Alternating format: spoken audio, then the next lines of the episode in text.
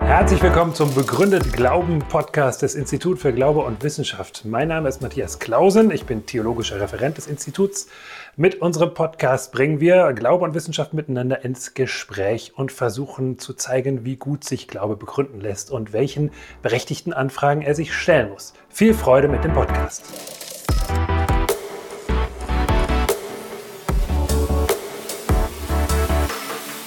Bevor ich aber zu dem Thema komme, möchte ich mich doch ganz kurz vorstellen. Das habe ich letztes Jahr auch gemacht, etwas ausführlicher. Und es hat sich jetzt meine Biografie in den letzten eineinhalb Jahren nicht so sehr verändert, dass ich jetzt was komplett Neues über meine Vergangenheit erzählen könnte. Aber ich möchte doch zwei, drei Punkte nennen, für diejenigen, die mich noch nicht kennen, sodass man das auch etwas einordnen kann, was ich sage. Erstens, ich komme nicht aus einem christlichen Elternhaus.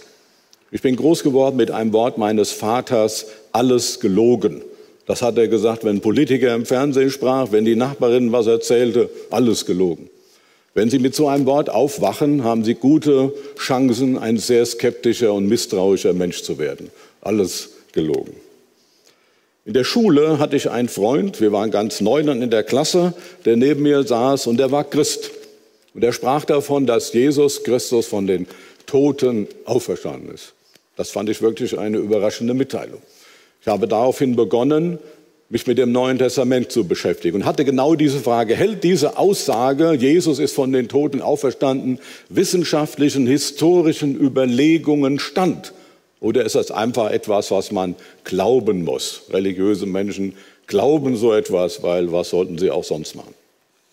Und ich habe dann viele Jahre meines Lebens, eigentlich bis heute, mich mit der Frage der Auferstehung aus historischer Sicht beschäftigt. Ich bin selber Christ geworden als Student der alten Geschichte. Ich habe in Gießen studiert und vor allen Dingen in München, habe auch meinen Doktor in alter Geschichte gemacht. Das war die Geschichte Griechenlands und Roms und teilweise eben auch die Geschichte des Neuen Testaments, die ja auch das Leben Jesu und seiner Jünger spielt ja im ersten Jahrhundert. Und damit befassen sich auch Althistoriker. Das Zweite, ich war wenige Jahre verheiratet, da hatten wir, meine Frau und ich, mit unserem Kind einen sehr schweren Verkehrsunfall, bei dem ist meine Frau gestorben, unser Kind auch. Ich habe als einziger diesen Unfall überlebt. Und das ist zweifellos das zweite epochale Ereignis in meinem Leben, nach dem ersten, dass ich Christ geworden bin, und das zweite, dass ohne Vorankündigung, ohne alles, auf einmal meine Familie zerstört war, Frau und Kind nicht mehr lebten. Das gehört auch zu meiner Biografie. Und dann etwas Drittes, was ich unterstreichen möchte. Ich bin Historiker und kein Theologe und spreche über ein Thema, über das meist Theologen sprechen, nämlich das Johannesevangelium etwa oder worauf beruht der christliche Glaube. Ich spreche als Historiker darüber. Und Historiker haben natürlich durch ihre Ausbildung einen speziellen Blick auf Texte und Ereignisse. Aber wie ich schon sagte, ich bin Althistoriker. Althistoriker beschäftigen sich auch mit dem ersten Jahrhundert nach Christi Geburt. Das machen auch Theologen. Von daher haben wir es teilweise mit den gleichen Texten zu tun. Teilweise sehen wir die Sachen ein bisschen anders. Und Sie bekommen also jetzt heute, morgen eher mal den Blick eines Althistorikers als den eines Theologen. Von daher bin ich auch nicht in jeder theologischen Frage jetzt ganz tief drin, aber ich kann Ihnen sagen, wie ein Althistoriker sowas sieht. Und zwar gerade die Frage, worauf beruht der christliche Glaube und wie ist das mit den Evangelien und da ganz besonders mit dem Johannesevangelium. Was denkt man als Historiker darüber? Was denkt man über die Frage der Augenzeugenberichte? Darum also soll es heute Morgen gehen. Worauf beruht der christliche Glaube? Da kann man zunächst mal sagen, der christliche Glaube beruht natürlich auf dem Leben, dem Tod und der Auferstehung von Jesus Christus. Deshalb ist es der christliche Glaube. Leben, Tod und Auferstehung von Jesus Christus. Wir erfahren etwas über Leben, Tod und Auferstehung von Jesus Christus durch die Schriften des Neuen Testamentes, durch die Evangelien, aber auch durch die Apostelgeschichte oder auch die Briefe und die Offenbarung des Johannes. Richard Dawkins wurde eben ja auch schon zitiert, den möchte ich dann auch gerne zitieren. Der hat damals in einer Diskussion mit dem Oxforder Mathematikprofessor John Lennox, der ein Christ ist, folgende These aufgestellt, die ist auch ganz zentral in seinem Buch Der Gotteswahn über den neuen Atheismus. Er hat gesagt, Glaube ist blind, Wissenschaft beruht auf Belegen. Wobei er bei Glauben nicht allgemein Glauben meint, also im Sinne von Vertrauen, weil wir können alle nicht leben, ohne zu glauben und zu vertrauen. Anderen Personen, Institutionen. Die Frage ist nicht, ob wir glauben im Sinne von Vertrauen, sondern wem wir glauben, was wir glauben und wie gut unser Glaube jeweils begründet ist. Aber Dawkins war der Meinung, dass der Glaube an Gott ein blinder Glaube ist. Und Wissenschaft beruht auf Belegen. Es ist offensichtlich richtig, dass es blinden Glauben gibt. Aber der christliche Glaube ist kein blinder Glaube, sondern der christliche Glaube beruht auf historischen Belegen und auf persönlichen Erfahrungen. Und um den ersten dieser beiden Teile, nämlich die historischen Belege, da soll es heute Morgen gehen. Die Evangelien sind das Augenzeugenberichte. Die Historiker übrigens unterscheiden bei den Quellen, mit denen sie sich beschäftigen, ähm, primäre Quellen und sekundäre Quellen. Also primäre Quellen, das sind Berichte über Ereignisse, wie etwa die Evangelien oder die Apostelgeschichte. Sekundäre Quellen, das sind Briefe. Die wollen ja nicht in erster Linie historisch verstanden werden. Aber sie enthalten oft auch ganz wichtiges historisches Material über die damalige Zeit. Auch die Briefe des Neuen Testamentes. Wie arbeiten nun Historiker? Zunächst einmal muss man sagen, das ist ganz wichtig für alles, was ich dann weiter sage, Historiker führen einen Indizienprozess. Das, was wir in den Büchern, Geschichtsbüchern finden, sind Rekonstruktionen vergangener Ereignisse aufgrund von Indizien. Insofern ähneln die Historiker in ihrer Arbeitsweise den Juristen. Sie ähneln nicht so sehr den Naturwissenschaftler, denn die Historiker können ja keine Versuche machen und wollen auch nichts prognostizieren. Das machen vielleicht Geschichtsphilosophen, die prognostizieren, wie es in der Geschichte weitergeht. Historiker wollen herausfinden, was hat damals stattgefunden. Sie rekonstruieren vergangene Ereignisse aufgrund von Indizien. Sie befragen Quellen, sie untersuchen Quellen, das sind dann oft eben schriftliche Texte oder auch Inschriften und anderes und versuchen danach etwas zu rekonstruieren. Und man kann sich gut vorstellen, wenn man das Gericht als Beispiel nimmt, wenn Menschen Indizien bewerten, gibt es unterschiedliche Ergebnisse. Menschen bewerten Indizien unterschiedlich. Vor Gericht kann man manchmal erleben, dass ein Gerichtsurteil in der nächsten Instanz aufgehoben wird, obwohl es vielleicht gar kein neues Indiz gibt. Aber sie haben die Indizien anders bewertet. Diese unterschiedlichen Bewertungen hängen zusammen mit der Lebenserfahrung eines Menschen, mit der Berufserfahrung eines Richters etwa, manchmal aber auch mit der weltanschaulichen Voraussetzung eines Menschen. Wenn wir uns zum Beispiel mit dem Thema der Auferstehung von Jesus Christus beschäftigen, dann heißt es im Neuen Testament, dass Gott Jesus von den Toten auferweckt hat. Wenn nun ein Historiker oder auch ein anderer Mensch der Meinung ist, es gibt überhaupt keinen Gott, also das, wenn das seine weltanschauliche Voraussetzung ist, wird er sagen, die Erklärung kann nicht stimmen, es gibt ja gar keinen Gott. Er braucht eine andere Erklärung für das, was ihm mitgeteilt wird. Dann liegt aber seine Schlussfolgerung, dass es keine Auferstehung gibt, nicht an den Indizien, sondern an seiner Weltanschauung, die er mitgebracht hat. Nur wenn er die Offenheit hat, es könnte einen Gott geben, oder wenn er sogar davon überzeugt ist, dass es einen Gott gibt, dann wird es für ihn interessant zu lesen, was im Neuen Testament über die Auferstehung als historisches Ereignis ausgesagt wird. Das spielt eine Rolle bei der Bewertung von Indizien. Deshalb darf man sich auch nicht erschrecken lassen, wenn Historiker oder auch Theologen in bestimmten Dingen zu verschiedenen Ergebnissen kommen. Sie bewerten die Indizien eben unterschiedlich. Und wir müssen uns selber fragen, was ist denn für uns eine plausible Erklärung in dieser oder jener Sache? Deshalb müssen wir uns mit, wenn es uns interessiert, mit bestimmten Argumenten auseinandersetzen und dann überlegen, ja, das leuchtet mir eigentlich mehr ein. Also Historiker zum Beispiel, andere Menschen auch, fragen auch bei ungewöhnlichen Verhaltensweisen von Menschen, wie ist das erklärbar? Und da komme ich nochmal auf die Auferstehung zu sprechen, weil das ja ein sehr zentrales Ereignis im Neuen Testament und für den christlichen Glauben ist. Da ist eines der wichtigsten Indizien in der Frage der Auferstehung das Verhalten der Jünger. Die ersten Jünger von Jesus waren Juden.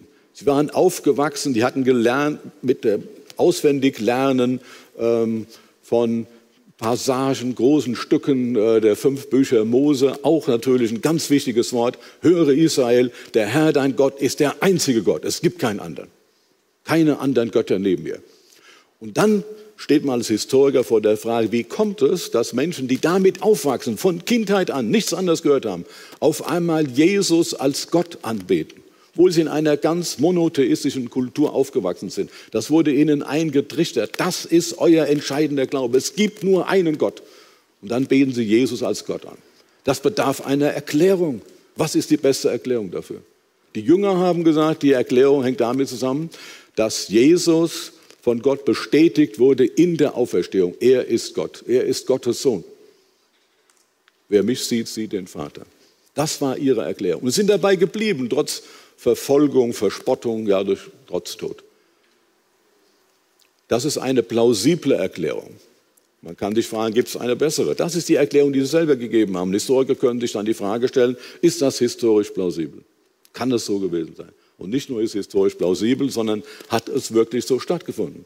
Nicht alles, was historisch plausibel ist, hat auch stattgefunden. Aber so fängt man als Historiker an, dass man versucht herauszufinden, was hat stattgefunden. Dann möchte ich noch etwas sagen zu den Vorfragen. Wenn Sie mich letztes Jahr gehört haben, wissen Sie, dass ich mich gerne mit Vorfragen beschäftige. Aber ich komme auch noch zur Hauptfrage. Also möchte ich doch versprechen. Es gibt noch eine weitere Vorfrage, was mir immer wieder begegnet, auch gerade im Neuen Testament, dass die Leute sagen, ja, aber da gibt es doch, also vornehm ausgedrückt, Differenzen in den verschiedenen Evangelien. Andere gehen weiter, da gibt es ja Widersprüche, die kann man ja gar nicht auflösen. Wie soll das historisch glaubwürdig sein? Oder gar, wie soll das als Gottes Wort glaubwürdig sein?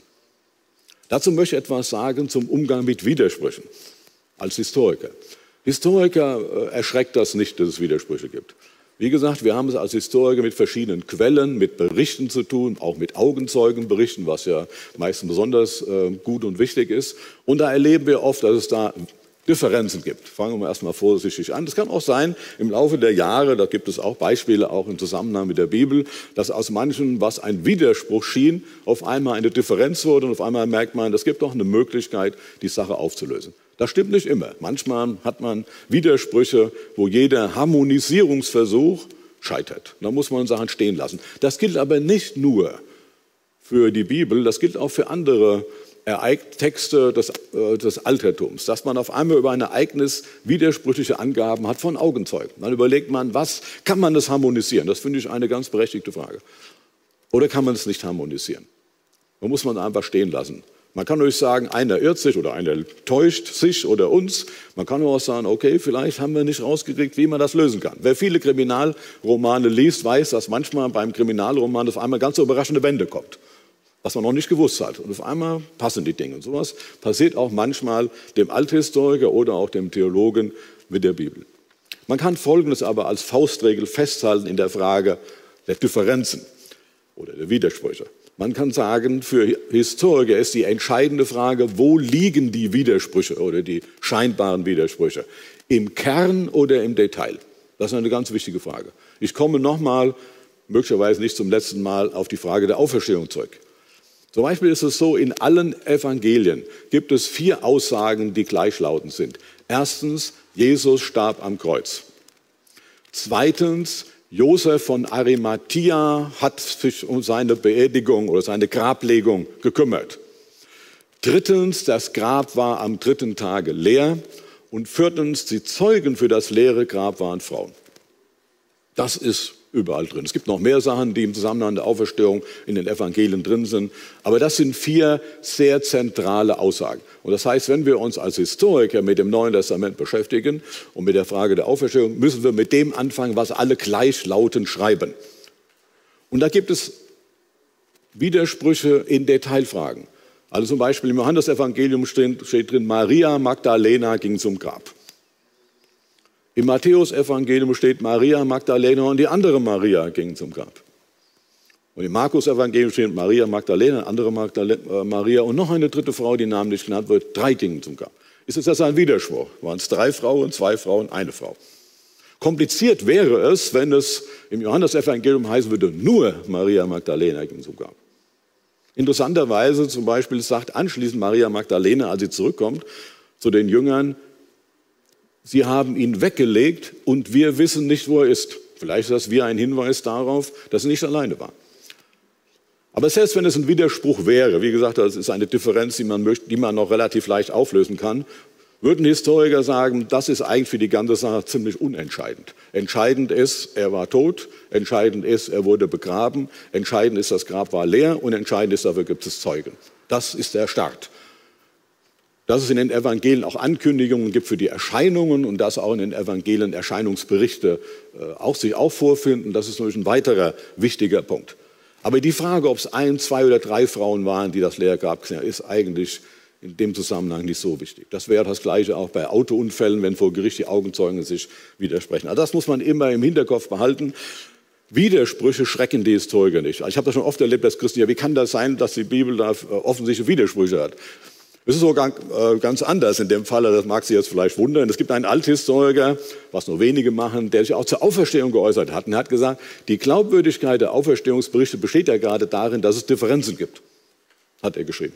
Und andere Althistoriker haben geschrieben, gerade was die Evangelien angeht, gibt es immer wieder Differenzen. Und das ist gerade ein Zeichen der Glaubwürdigkeit. Nehmen wir mal an, wir hätten alle Auferstehungsberichte absolut gleichlautend. Dann würden die Historiker sich heute eine andere Frage stellen. Würden sich sagen, wer hat diese Berichte irgendwann mal alle gleichlautend gemacht? Also sie können ja nicht von verschiedenen Leuten stammen, sie sind ja alle gleichlautend. Also irgendeiner muss sich ja mal hingesetzt haben und gesagt, das machen wir, das bringen wir alles auf einen Kamm. Alles über einen Kamm geschoren.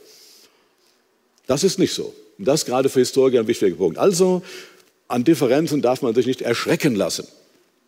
Differenzen gehören dazu für Historiker. Ich habe ja gesagt, ich spreche nicht als Theologe, sondern ich spreche als Historiker. Für Historiker sind Differenzen das Salz in der Suppe. Man weiß, das heißt, die Quellen gehen auf verschiedene, die Darstellungen gehen auf verschiedene Quellen zurück und sind damit hochglaubwürdig. Wenn alles absolut wörtlich gleich wäre, hätte man ganz große Bedenken. Dann können wir auch die anderen schenken, weil dann haben ja alle das Gleiche. Aber wenn sie Differenzen haben, sagt man, ja, wo könnte das mit zusammenhängen, die Differenzen? Sind es nur Differenzen, die wir empfinden? Haben die Leute das damals nicht empfunden? Oder falls sie es auch empfunden haben, warum haben sie es drin gelassen? Was war ihnen da so wichtig, es drin zu lassen? Das sind einige Vorbemerkungen, die ich aber doch gerne weitergeben wollte, weil ich ja über das Thema als Historiker spreche.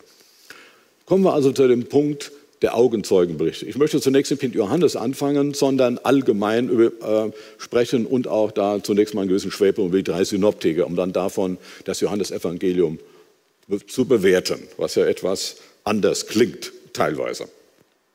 Wir haben bei einem der Synoptiker, nämlich Lukas-Evangelium, einen Prolog. Das ist der einzige Prolog bei den vier Evangelien, äh, Lukas eins, eins bis vier. Und da schreibt Lukas etwas über das Evangelium. Er schreibt, nachdem schon viele begonnen haben, Bericht über die Ereignisse abzufassen, habe auch ich das äh, angefangen. Er spricht von Augenzeugen, er hat das Ganze in einer bestimmten Reihenfolge gemacht. Er schreibt das Ganze für eine bestimmte andere Person. Also da haben wir eine Prologdarstellung, wo jemand etwas schreibt, wie er vorgegangen ist, ähm, was seine Zielsetzung war. Und das ist durchaus wichtig, vor allen Dingen, weil er auch den Begriff des Augenzeugen, der auch in unserem Titel vorkommt, mitbenennt. Es gibt also Augenzeugen. Wenn wir uns diese Stelle ansehen, die ist sehr grundlegend, ähm, dann stellen sich zunächst mal für den Historiker drei Fragen. Wann wurde das geschrieben? Von wem wurde es geschrieben? Und was war die Absicht des Schreibers? Wann wurde es geschrieben? Da sind wir ja bei dieser wichtigen Frage der Augenzeugen. Und ich habe das letztes Mal hier ausführlicher dargestellt, möchte aber das kurz nochmal zusammenfassen.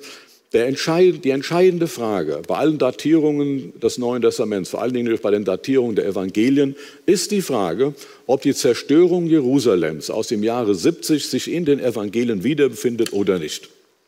Und sehr viele, vor allen Dingen der deutschen Theologieprofessoren, sind der Meinung, man findet etwas wieder. Also klassische Stelle ist etwa im äh, Lukas-Evangelium, wo Jesus mit den Worten zitiert wird über Jerusalem, hier bleibt kein Stein auf dem anderen.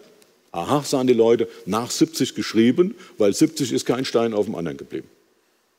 Dieses Argument ist natürlich ausgesprochen schwach, weil das Argument hat eigentlich überhaupt keine Aussagekraft, außer der, dass der Autor, der dieses Argument verwendet, davon ausgeht, es ist nicht möglich, dass ein Mensch zu seinen Lebzeiten etwas sagt, was erst nach seinem Tode eintrifft. Das ist die Voraussetzung dieses Arguments. Das bringt eigentlich uns nicht wesentlich weiter in der Sache, weil wir wissen, dass immer wieder, sogar was Jerusalems Zerstörung angeht, es Leute gab, die etwas prophezeit haben, was erst Jahre oder Jahrzehnte später eingetroffen ist. Nicht nur in dem Falle Jesus. Also dieses Argument ist sozusagen ausgesprochen schwach. Es ist aber, wie ich herausgefunden habe, tatsächlich das einzige Argument. Wir müssen eigentlich noch ganz andere Argumente suchen in der Frage, wann sind die Evangelien eigentlich geschrieben. Deshalb gibt es auch Historiker, auch einige Theologen, die davon ausgehen, dass die Evangelien alle vor siebzig geschrieben sind, weil es in keinem Evangelium einen expliziten Hinweis auf die Zerstörung Jerusalems gibt. Der Althistoriker Hermann Bengtson war der berühmteste im zwanzigsten Jahrhundert, hat geschrieben, die Zerstörung Jerusalems war auch für die Christen ein bestürzendes Ereignis. Aber Jesus hatte es ihnen prophezeit. Und das hat ihren Glauben, dass er der Heiland und Erlöser der Welt ist, gestärkt. Das ist klar. Wenn Sie sich daran erinnert haben, dass Jesus genau das vorausgesagt hat, war das glaubensstärkend. Also auch beim Lukas-Evangelium gehe ich davon aus, dass entweder die Mehrheitsmeinung recht hat, dann wäre es nach siebzig geschrieben, oder, was ich eher glaube, eine Art Minderheitenmeinung, dass es in den sechziger Jahren geschrieben ist. Also nur wenige Jahre nach den Ereignissen, Tod von Jesus, etwa im Jahre dreißig. Da sind sich die meisten Historiker einig. Es gibt auch immer Alternativansichten, wie man überhaupt sagen muss, bei Geisteswissenschaftlern, also Historikern oder Theologen, ist es ausgesprochen selten, dass alle einer Meinung sind. Das macht auch gar keinen Spaß, wenn alle immer einer Meinung sind. Also es gibt immer mindestens einen, der sagt, ja, aber das kann man noch ganz anders sehen. Und das stimmt, man kann alles immer noch ganz anders sehen. Aber die Frage ist natürlich, wie plausibel die jeweilige Sichtweise ist. Also die meisten Historiker und Theologen gehen davon aus, dass die Kreuzigung am siebten April des Jahres dreißig war. Und ich gehe mit sehr vielen anderen Historikern und Theologen davon aus, dass die Evangelien, das Johannesevangelium lassen wir jetzt erst einmal weg, in den äh, sechziger Jahren, also jedenfalls vor dem Jahre siebzig, die Fassung hatten, die wir heute auch vorliegen haben und nicht erst nach siebzig, weil ich diesem Argument mit der Zerstörung Jerusalems auch etwas misstraue. Ich glaube nicht, dass das Argument so stabil ist, wie es viele ansehen. Die Zielsetzung hatte ich schon genannt. Er will auch einen Bericht geben über Ereignisse, die sich abgespielt haben. Er ist nicht der Erste, schreibt Lukas. Er schreibt es für eine bestimmte Person. Wer war Lukas? Und hier kommen wir schon zu einer ersten Eigenheit aller Evangelienschreiber. Da kann man auch Johannes mit nennen. Im Unterschied zu griechisch-römischen Historikern haben die Autoren der Evangelien ihren Namen nicht genannt. Sie finden keinen Namen, also Matthäus, Markus, Lukas, Johannes, im Evangelium selbst. Lukas hat zwar einen Prolog und als einziger von den vier und schreibt sogar ich, aber er sagt seinen Namen nicht. Wenn Sie Thukydides, Herodot, also griechisch-römische Schriftsteller nehmen, äh, griechische Schriftsteller oder auch wenn Sie römische nehmen, da steht immer ganz am Anfang drin, also ich, Thukydides, der und der oder Herodot, der und der, habe das jetzt geschrieben, was hier kommt. Und soweit sie Augenzeugen waren, nennen sie sich im Text immer noch mal mit Ich und heben hervor, dass sie dabei waren. Aber es kommt überall vor. In den Evangelien werden die Namen nicht genannt. Deshalb ist es vielleicht ein bisschen mühsam, wenn wir gleich, also so mühsam vielleicht auch nicht, aber wir uns dann nachher bei Johannes mal angucken, wer könnte denn der Autor des Johannes-Evangeliums sein. Das Interessante bei den Evangelienschreibern besteht darin, dass sie hierin der hebräischen Geschichtsdarstellung folgen. Denn im Alten Testament, bei den Geschichtsbüchern, finden Sie auch keinen Verfassernamen. Das heißt, Sie haben sich in dieser Tradition gesehen. Das Entscheidende nämlich bei der Geschichtsschreibung ist nicht, wer es geschrieben hat, sondern was drinsteht. Das kann man auch an etwas anderem sehen, was Ihnen vielleicht zunächst äh, ein bisschen sehr seltsam oder also, äh, minimal vorkommt, aber nicht uninteressant ist. Wenn man heute die Handschriften sich anguckt, eben aus dem zweiten und späteren Jahrhundert, steht dann, hat man drüber geschrieben, weil ursprünglich gab es keine Überschrift, steht drin Evangelium nach Matthäus, nach Markus, nach Johannes, nach Lukas. Kata auf Griechisch, nach, nach. Nicht den Genitiv des, also steht nicht da Evangelium des Matthäus, Evangelium des Markus, sondern Kata, nach. Das kann man sagen, wo ist da der Unterschied? Aber man kann einen Unterschied finden. Bei Evangelium nach heißt das, es gibt ein Evangelium, das ist das Evangelium. Und hier ist die Fassung des Evangeliums nach Markus. Also wird betont, dass es das eine Evangelium gibt. Wir haben hier halt die Fassung des Markus, des Matthäus, des Lukas und des Johannes. Bei das würde der Autor stärker hervorgehoben. Das ist jetzt das Matthäus, das Evangelium des Matthäus und so. Also da ist ein Unterschied, den viele für sehr bedeutsam halten. Wie man überhaupt sagen muss, dass wahrscheinlich schon im Hebräischen, dann aber auch bei den Evangelienschreibern, das Nicht-Auftauchen des eigenen Namens eben mit einer besonderen Zurückhaltung beantwortet werden muss. Das heißt, in den Evangelien geht es nicht darum, ob es Matthäus, Lukas oder Johannes geschrieben hat, sondern es geht darum, dass es Matthäus, dass das Evangelium von Jesus ist. Und die Apostelgeschichte wurde ja von Lukas geschrieben. Es geht nicht darum, dass sie von Lukas geschrieben worden ist, sondern dass es ein Text ist, der sich hauptsächlich mit Paulus beschäftigt. Der Inhalt ist das Entscheidende. Deshalb die Zurückhaltung dessen, der es beschreibt. Und beim Apostelgeschichte wissen wir, da gibt es Wir-Stellen. Das heißt, Lukas war teilweise mit dabei. Es gibt Wir-Stellen. Aber er nennt seinen Namen nicht. Also wir erfahren den Namen nicht. Im Prolog oder im Text. Dann gibt es noch eine Besonderheit gegenüber griechisch-römischen Geschichtsdarstellungen. In den Evangelien, in allen vier Evangelien, äh, gibt es hauptsächlich direkte Rede. Bei griechisch-römischen Schriftstellern gibt es hauptsächlich, gibt es, also fünfzig Prozent aller Reden sind direkte Rede in den Evangelien. Bei den anderen sind etwa fünfzehn bis zwanzig Prozent direkte Rede. Direkte Rede bedeutet, es sind direkt sozusagen A, B, A, B, Question, Answer. Es geht sofort hin und her und man hat einen unmittelbaren, lebendigen Eindruck. Indirekte Rede bedeutet auch mehr Beeinflussung des Schreibers, weil er das jetzt ja selber in eigenen Worten formuliert, was sich da abgespielt hat. Und das war typisch äh, hebräisch, direkte Rede, das findet man auch im Alten Testament. Aber typisch griechisch-römisch war indirekte Rede. Interessanterweise hat Flavius Josephus, ein Jude, als er den Römern, dem römischen Bildungsbürgern darstellen wollte, wie die Juden so leben, hat er die direkten Reden der Genesis fast alle in indirekte verwandelt, weil das eben so üblich war. Auch hier sehen wir, dass die Autoren der Evangelien sich in der Tradition sehen, eben des Alt, der Schriftsteller über Geschichtsbücher ähm, aus dem Alten Testament. Das ist sozusagen das, ähm, was ihr Vorbild ist. Kommen wir mal äh, zu dem Johannesevangelium. Das ist ja ein, soll ja ein Schwerpunkt sein. Viele empfinden das Johannesevangelium als ganz anders. Sagen, ja, aber wenn man das liest, so lange Reden, äh, auch inhaltlich ganz andere Reden, ist das nicht ein ganz anderes Evangelium? Ist das überhaupt von einem Augenzeuge? Und man hat tatsächlich im zweiten Jahrhundert, also im neunzehnten Jahrhundert, hat man tatsächlich in der deutschen Theologie behauptet, das Johannesevangelium ist, um unseren Titel zu zitieren, eher ein Märchenbuch. Das hat irgendein Autor in der Mitte oder am Ende des zweiten Jahrhunderts geschrieben. Der hatte gar keine Ahnung, der hatte eine Distanz also von hundertfünfzig, wenn nicht noch mehr Jahren. Da ist gar nichts echt, da kann man gar nichts mit anfangen. Also Mitte bis Ende des zweiten Jahrhunderts. Es gibt einige Ähnlichkeiten, das hatte ich eben ja schon gesagt. Also auch der Verfasser wird nicht genannt. Im Unterschied also zu griechisch-römischen Autoren, also ähnlich wie anderen äh, Evangelienschreibern. Es gibt auch die Ähnlichkeit der direkten Rede die, die, und der Dialoge, was also hoher Anteil ist, höherer Anteil als bei anderen. Aber es gibt eben auch Differenzen. Zunächst möchte ich zum Datum, ich will ja nicht sagen, es ist der Humor Gottes, aber doch zum Datum etwas sagen. Diese Debatte war Anfang des zwanzigsten Jahrhunderts sehr schnell beendet, als man, um, glaube im Jahr neunzehnhundertzwanzig, hat man einen Papyrus gefunden. Ähm, das ist der älteste Papyrus, den man aus einer Abschrift aus dem Neuen Testament gefunden hat. Und zwar ist das ausgerechnet ein Abschnitt aus dem Johannesevangelium, aus dem Kapitel achtzehn. Und zwar wird er meistens, das mag Sie dann manchmal überraschen, sogar ziemlich genau aufs Jahr datiert, was mir auch seltsam vorkommt. Manchmal wird gesagt, der stammt aus dem Jahre hundertfünfundzwanzig. Manche gehen ein bisschen weiter, sagen hundertzwanzig, hundertdreißig, manche machen es ganz weit, sagen, der ist irgendwo aus hundert bis hundertfünfzig. Das heißt, wer sich auf der einen Seite von hundertfünfundzwanzig wegbewegt, macht es gleichzeitig auf der anderen auch. Also das weiteste wäre zwischen hundert und hundertfünfzig.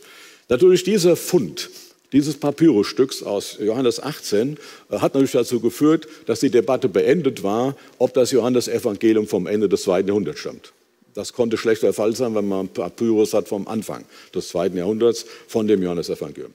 Es ist nicht das Original. Manche sind auch sagen, ja, aber wenn es nicht das Original ist, wer weiß, was daraus geworden ist im Laufe der Jahrzehnte oder Jahrhunderte. Muss hier sagen, das sind ja, was diesen Text angeht, nur wenige Jahre, ganz wenige Jahrzehnte. Die meisten setzen ja das Johannesevangelium auf die neunziger Jahre des ersten Jahrhunderts an, also möglichst nah an diesen Papyrustext.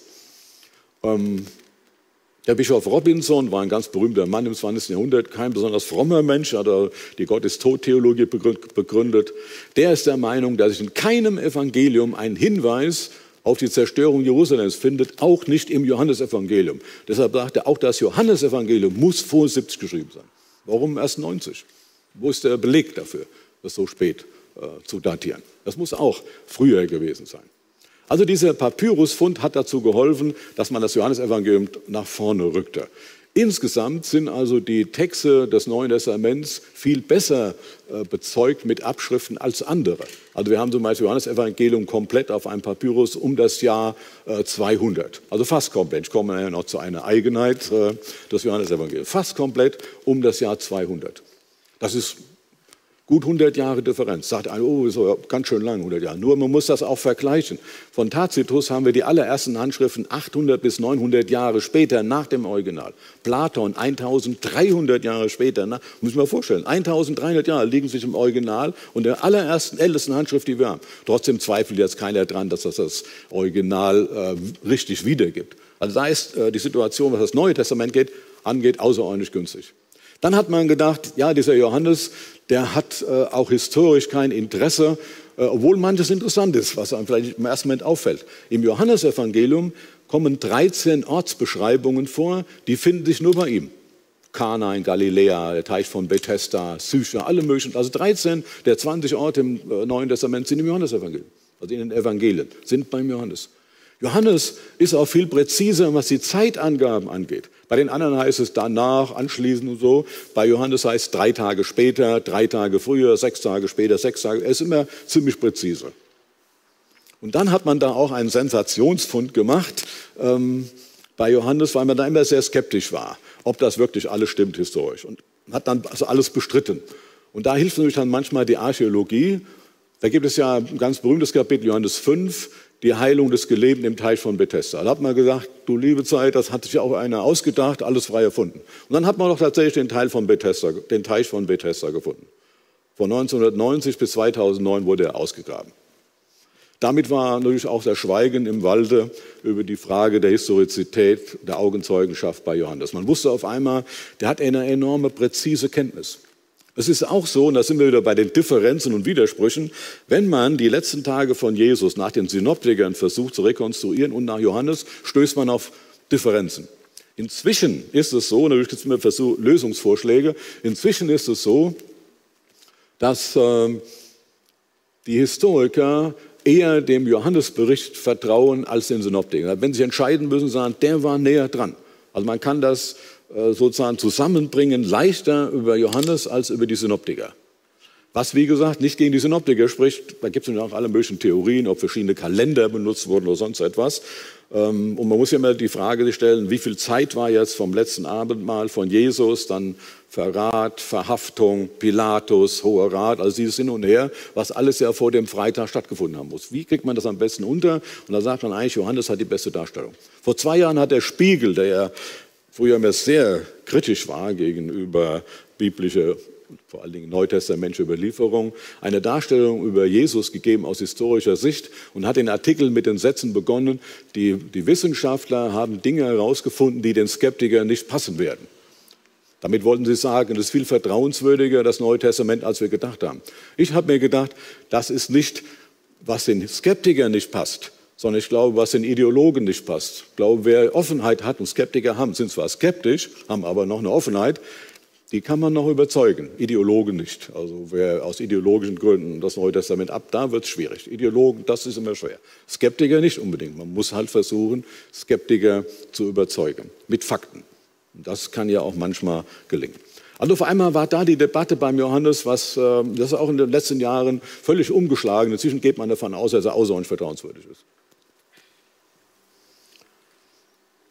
Dann gibt es, komme ich zu den Reden. Also zunächst einmal gibt es viele Leute, die sagen, ja, bei Johannes gibt es so viele Reden. Aber da gibt es dann Leute, die machen das alles in der Statistik und haben die gesagt, der Anteil der Reden im Johannesevangelium ist genauso groß wie der Anteil der Reden bei den Synoptikern, nämlich ungefähr, glaube ich, fünfzig Prozent oder knapp drüber. Wir haben aber einen anderen Eindruck, wenn wir das Johannesevangelium lesen. Und das hängt damit zusammen, dass beim Johannesevangelium es sehr viele, also Wiederholungen ist nicht so richtig der Fall, sondern da kreist es oft in mehreren Sätzen um bestimmte Begriffe. Leben, Wahrheit, Glauben. Also, und da hat man irgendwie den Eindruck, ja, das ist mehr so philosophisch oder sagen wir mal meditativ und kommt einem so lange vor. Aber der Anteil der Reden ist nicht länger als der Anteil bei den Synoptikern. Und er macht es genauso eben wie die Synoptiker reden, sozusagen direkt und nicht indirekt wie griechisch-römische Historiker und auch Dialoge, alles, also da ist er genau gleich wie die anderen.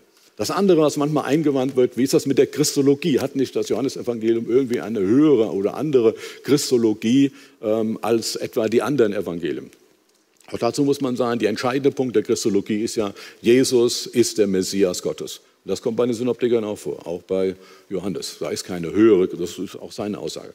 Vater und Sohn, er ist der Sohn, der eingeborene Sohn. Vater, Sohn, Gott, Jesus gibt es auch bei den Synoptikern. Der Unterschied bei Johannes besteht darin, dass es bei ihm häufiger vorkommt. Gerade diese Kombination kommt bei ihm häufiger vor. Aber man kann nicht sagen, eine höhere, weil er eine andere hat. Das ist genau das Gleiche. Das Einzige, was Johannes tatsächlich anders hat, was es bei ihm gibt, bei den anderen nicht, ist die Präexistenzfrage. Jesus, äh, die Prä- am Anfang war das Wort oder auch dann, ehe Abraham war, bin ich. Also die Präexistenz Jesu, das ist tatsächlich eine Formulierung oder eine Darstellung, äh, die wir nicht bei den Synoptikern kennen. Das ist aber schon das Einzige. Ja, wie ist das nun mit dem Johannesevangelium und den Fragen der Augenzeugenberichte? Bei den anderen drei ist es so, Lukas war der Begleiter des Paulus in der Apostelgeschichte und er hat auch zurückgegriffen auf andere. Er hat, es gibt viele Berichte, also muss ja andere Berichte ihm vorgelegen haben. Man denkt oft Markus-Evangelium. Da kann Ihnen aber auch was äh, Überraschendes auffallen. Wenn Sie Markus-Evangelium lesen und Lukas, stellen Sie auf einmal fest, dass ein Abschnitt bei Markus, bei Lukas komplett fehlt. Machen Sie das mal zu Hause, gucken Sie mal von Markus sechs, fünfundvierzig bis Markus acht, neunundzwanzig, das fehlt komplett im Lukas-Evangelium. Und wenn Sie das durchblättern, brauchen Sie nur die Überschriften, die da gesetzt sind, äh, lesen, stellen Sie fest, sind viele interessante Dinge passiert an Heilungen und Sonstigem. Das hat Lukas alles gar nicht. Deshalb vermutet man, wenn er das Markus-Evangelium benutzt hat, wie viele denken, hat er also auch vor sich liegen gehabt, dann hat er nicht das Markus-Evangelium vor sich liegen gehabt, was wir heute haben, sondern irgendwie eine frühere Fassung.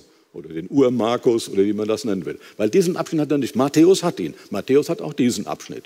Oder sie gehen alle auf ähnliche Quellen zurück. Aber dieser Passus, dass also bei Lukas dieser Abschnitt fehlt, weist darauf hin, dass er nicht den Markus vor sich hatte, den wir heute vor uns haben. Markus selber gilt als der Übersetzer oder muss auch sagen, als derjenige, der die Gedanken von Petrus weitergegeben hat. Das wissen wir von einem Bischof aus dem Anfang des zweiten Jahrhunderts, Bischof Papias, hundertzehn bis hundertzwanzig hat er das geschrieben. Und da geht man auch inzwischen von aus, dass wirklich das Markus-Evangelium in Rom, auch für Rom und Italien geschrieben worden ist. Und da kommt Petrus relativ häufig vor, dass das ein Autor war, der eine Nähe zu Petrus hat. Und Matthäus, die alte Kirche hat gesagt, Matthäus ist der Jünger.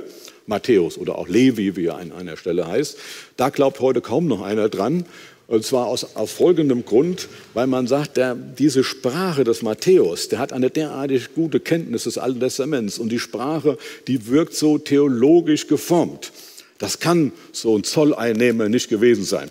Da könnte ich jetzt sagen, also man soll auch Zolleinnehmer nicht unterschätzen. Wer weiß, was die abends noch in ihrer Freizeit alles lesen. Also so einfach kann man das wohl nicht machen. Vor allen Dingen, da er Jude war, war er sehr gut informiert und kannte auch große Teile des Alten Testaments auswendig. Josephus hat, als er dafür die Römer schrieb, gesagt, also sie können auch Kinder wecken, die können ihnen ganze Teile des fünften Buch Mose oder komplett auswendig aufsagen. Das ist nämlich, zählt zur Bildung. Die Bildung der Griechen und Römer war für die Oberschicht, die Bildung der Juden war für alle, weil es eine religiöse Bildung war. Und es ging darum, lesen und schreiben zu können, um das Alte Testament in Teilen jedenfalls äh, lesen zu können.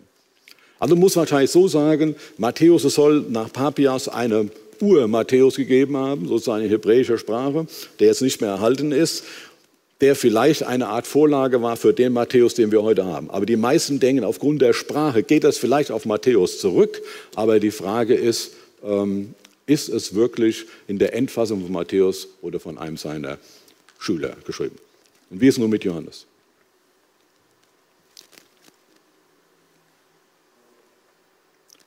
Über Johannes erfahren wir etwas am Ende des zwanzigsten Kapitels.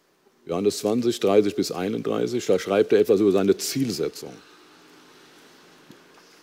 Dies ist geschrieben, damit er den Glauben hat, dass Jesus Christus, der Messias, ist, Sohn Gottes. Damit er zum Glauben kommt. Das ist eine Zielsetzung. Ein Epilog, das ist der einzige Epilog in den Evangelien bei Johannes.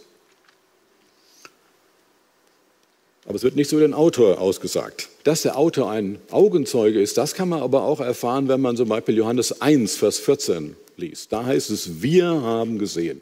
Da bezieht sich der Autor ein in die, die ihn gesehen haben. Wir haben gesehen.